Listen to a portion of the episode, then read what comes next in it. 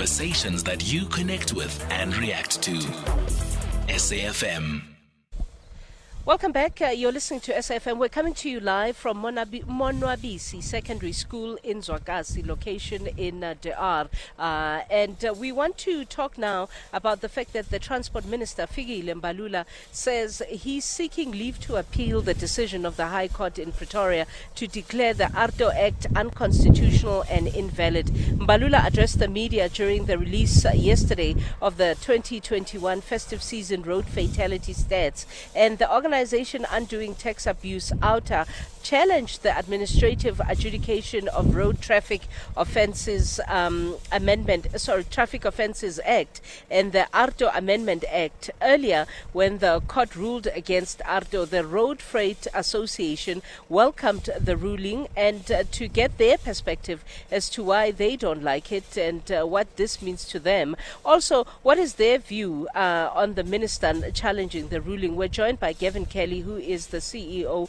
of the Road Freight Association. Good morning, Gavin. You say you are okay uh, with, uh, you know, the the ruling that uh, was given by the Pretoria High Court. Tell me why. Good morning. Good morning, Kezia, and good morning to all your listeners. Yes, we, we are actually quite happy with that ruling. Um, the RFA has been making comment around the AARTO Act since its inception in 1998, and we've raised a number of concerns to the various ministers of transport and the Department of Transport, really around the impact of of what AARTO would do in terms of points demerit, in terms of removing their common law uh, rights, and in terms of how it would impact the average citizen in the country, because it's not only going to impact freight operators or truck drivers or those guys who have trucks, it's going to impact everybody and has the potential to destroy business because the point demerit system is, is a very closed system that just removes vehicles off the road. It's not like around the rest of the world where if your vehicle is unroadworthy, it is taken off the road and it is allowed back on the road the very next day if that may be the case. If it is found to be roadworthy at a test center, it's not held off the road for months on end. So that is one of the reasons why we are very happy that the court has found AARTO to be unconstitutional. Yeah, but then the government is going back to court. Uh, they're going to challenge that ruling. What do you make of that? Well, Tezi, if they didn't do that, one would have to ask questions. Would they then be acknowledging that all along, and AARTO has been coming and coming and coming, I think for around about 23 years now, they would then yeah. have acknowledged that they themselves knew that this was not kosher or, or, or yeah. unconstitutional. So the minister has no uh, real option other than to go and appeal this. I'm not sure whether, he, whether the department was given leave to appeal. He's obviously now going to go and ask for leave to appeal. That would be the yeah. next step. And you need to understand that that in the minister's mind, he sees AARTO as a silver bullet to solve the bad accident status or record that we have in South Africa. And so he's going to fight tooth and nail to, to make sure that yeah. this piece of legislation actually does come into play. Yeah. Some people say that silver bullet is necessary because we have way too many road fatalities in our country. And, you know, year on year, the statistics keep going higher and higher. And we, you know, we, not, we don't seem to get control of the issue of road fatalities in South Africa. You know, and the argument that's being brought forth by the Department of Transport is the fact that the demerit system will force all of us to drive better. How do you feel about that? Look, it is no single silver bullet. I think that is what the department needs to understand. And the department needs to take a step back and ask itself, why is the road safety situation so bad in the country? Now, you're quite correct in saying that year on year, the statistics, the raw statistics, the number of people who've been injured and killed has risen. It did that for mm. every year apart from the year 2020, 2021.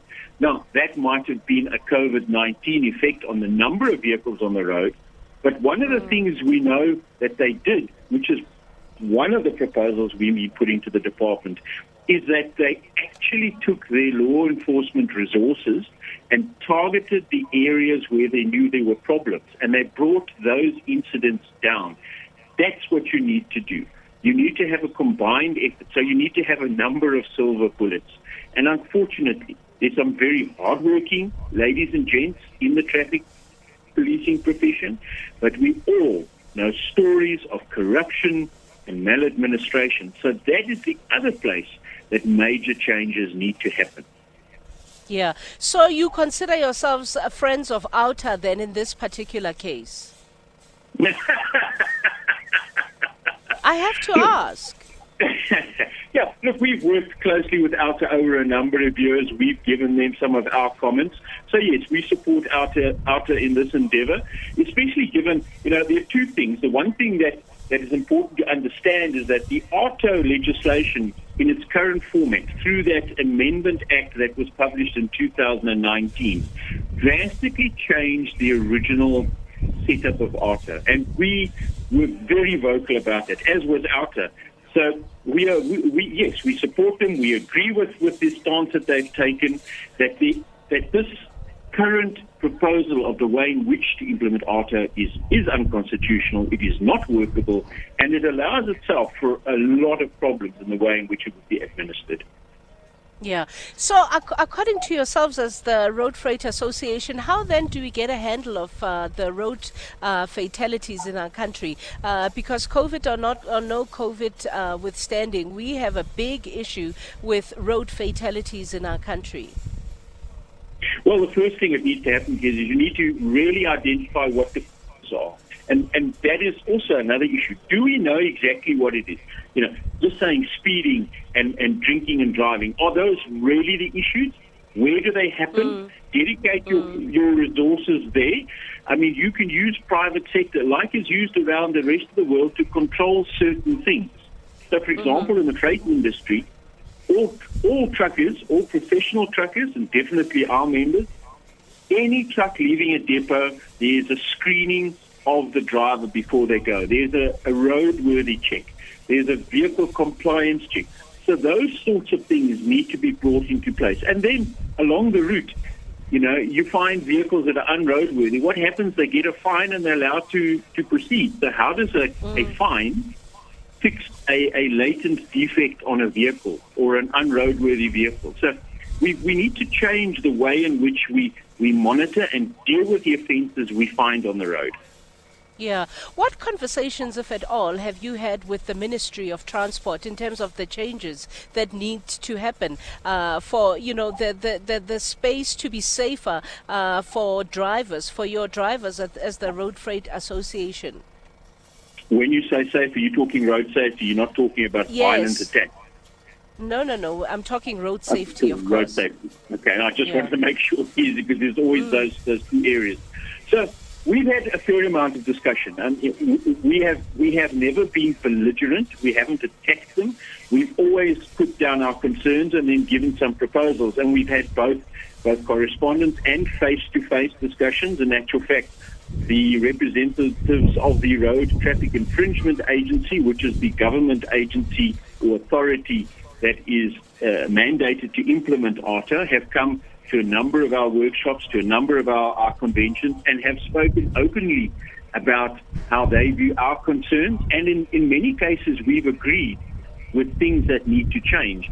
The, the biggest challenge, obviously, and, and this is where the unconstitutionality lies, a great part of it, is that the Department of Transport, the Minister of Transport, has little to no control over the way in which traffic policing, and traffic policing isn't always a stick approach. It is mm-hmm. far more a preventative approach, a, a, a trying to get the traffic to, to move safely and efficiently, has very little effect around that. It's a provincial and a municipal domain, and in a fair amount of cases, those domains focus on revenue generation, not on safety. So one can understand that the minister is, is somewhat caught between a rock and a hard place and therefore has to go and challenge this. He, he cannot sit back and let it go. Yeah. So you're saying it's a municipal and regional issue, and uh, it's uh, different types and ways of policing that will make things better. Yes, you, you have to, uh, for example, uh, perhaps one of the ways of changing it is that if you are going to pay incentives to traffic officers or traffic managers or regional commanders, whatever you would like to, to focus on, perhaps you need to do it in terms of the reduction of incidents and crashes that happen on a road, not in the number of tickets written and the number of prosecutions. Because at the end of the day, we all want less deaths. Um, we don't Yes. want more tickets, if you, if get where I'm going. We all want safer vehicles. Um, and, and that would be the thing to do, I would say, is, is one of the approaches. So we hear every year of a, of a bus that goes off the road in the Kei cuttings in the Eastern Cape.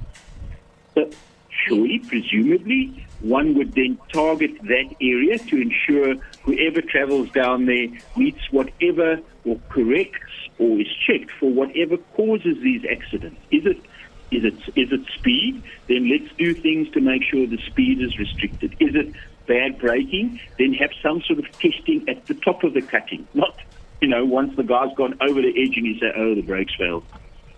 Yeah, we'll leave it there. Uh, in fact, uh, we have two voice notes before we let you know. Uh, we'll let you go, Kev, uh, uh, um, Gavin. Uh, perhaps they might be commenting on what you're saying or asking a question. So let's hear what they had to say. Good morning, my sister, to AfriForum as well. It's Velim Mdluli of Richards Bay. I'm a tracker. You know, this thing of AARTO is so painful. You know, when it comes to this ANC thing, our country is in such a mess. To AfriForum, please help us because we don't have money to stand for ourselves behind in the courts. So please, we rely on you on everything.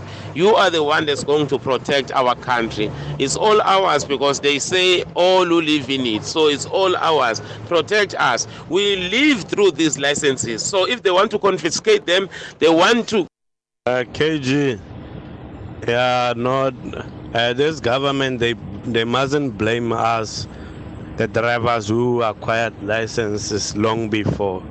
So they must blame their officials for just taking money to give those people licenses, and then they are the cause of the of the accident. I think after each and every accident, they must check uh, how long is that license or how did he acquire that license? I'm telling you, man. No, this is uh, this is an abuse to us drivers who know we got our licenses fair and clear. Okay, this is anonymous truck driver. Thank you to uh, the two truck drivers uh, that uh, got through on our um, um, uh, WhatsApp line 060 uh, 410 That's 061, sorry, 410 And thank you so much to Gavin Kelly, the CEO of the Road Freight Association. Thank you, Gavin. It's 9.30 now, 9.31 actually. It's time for the news headlines and Musa standing by.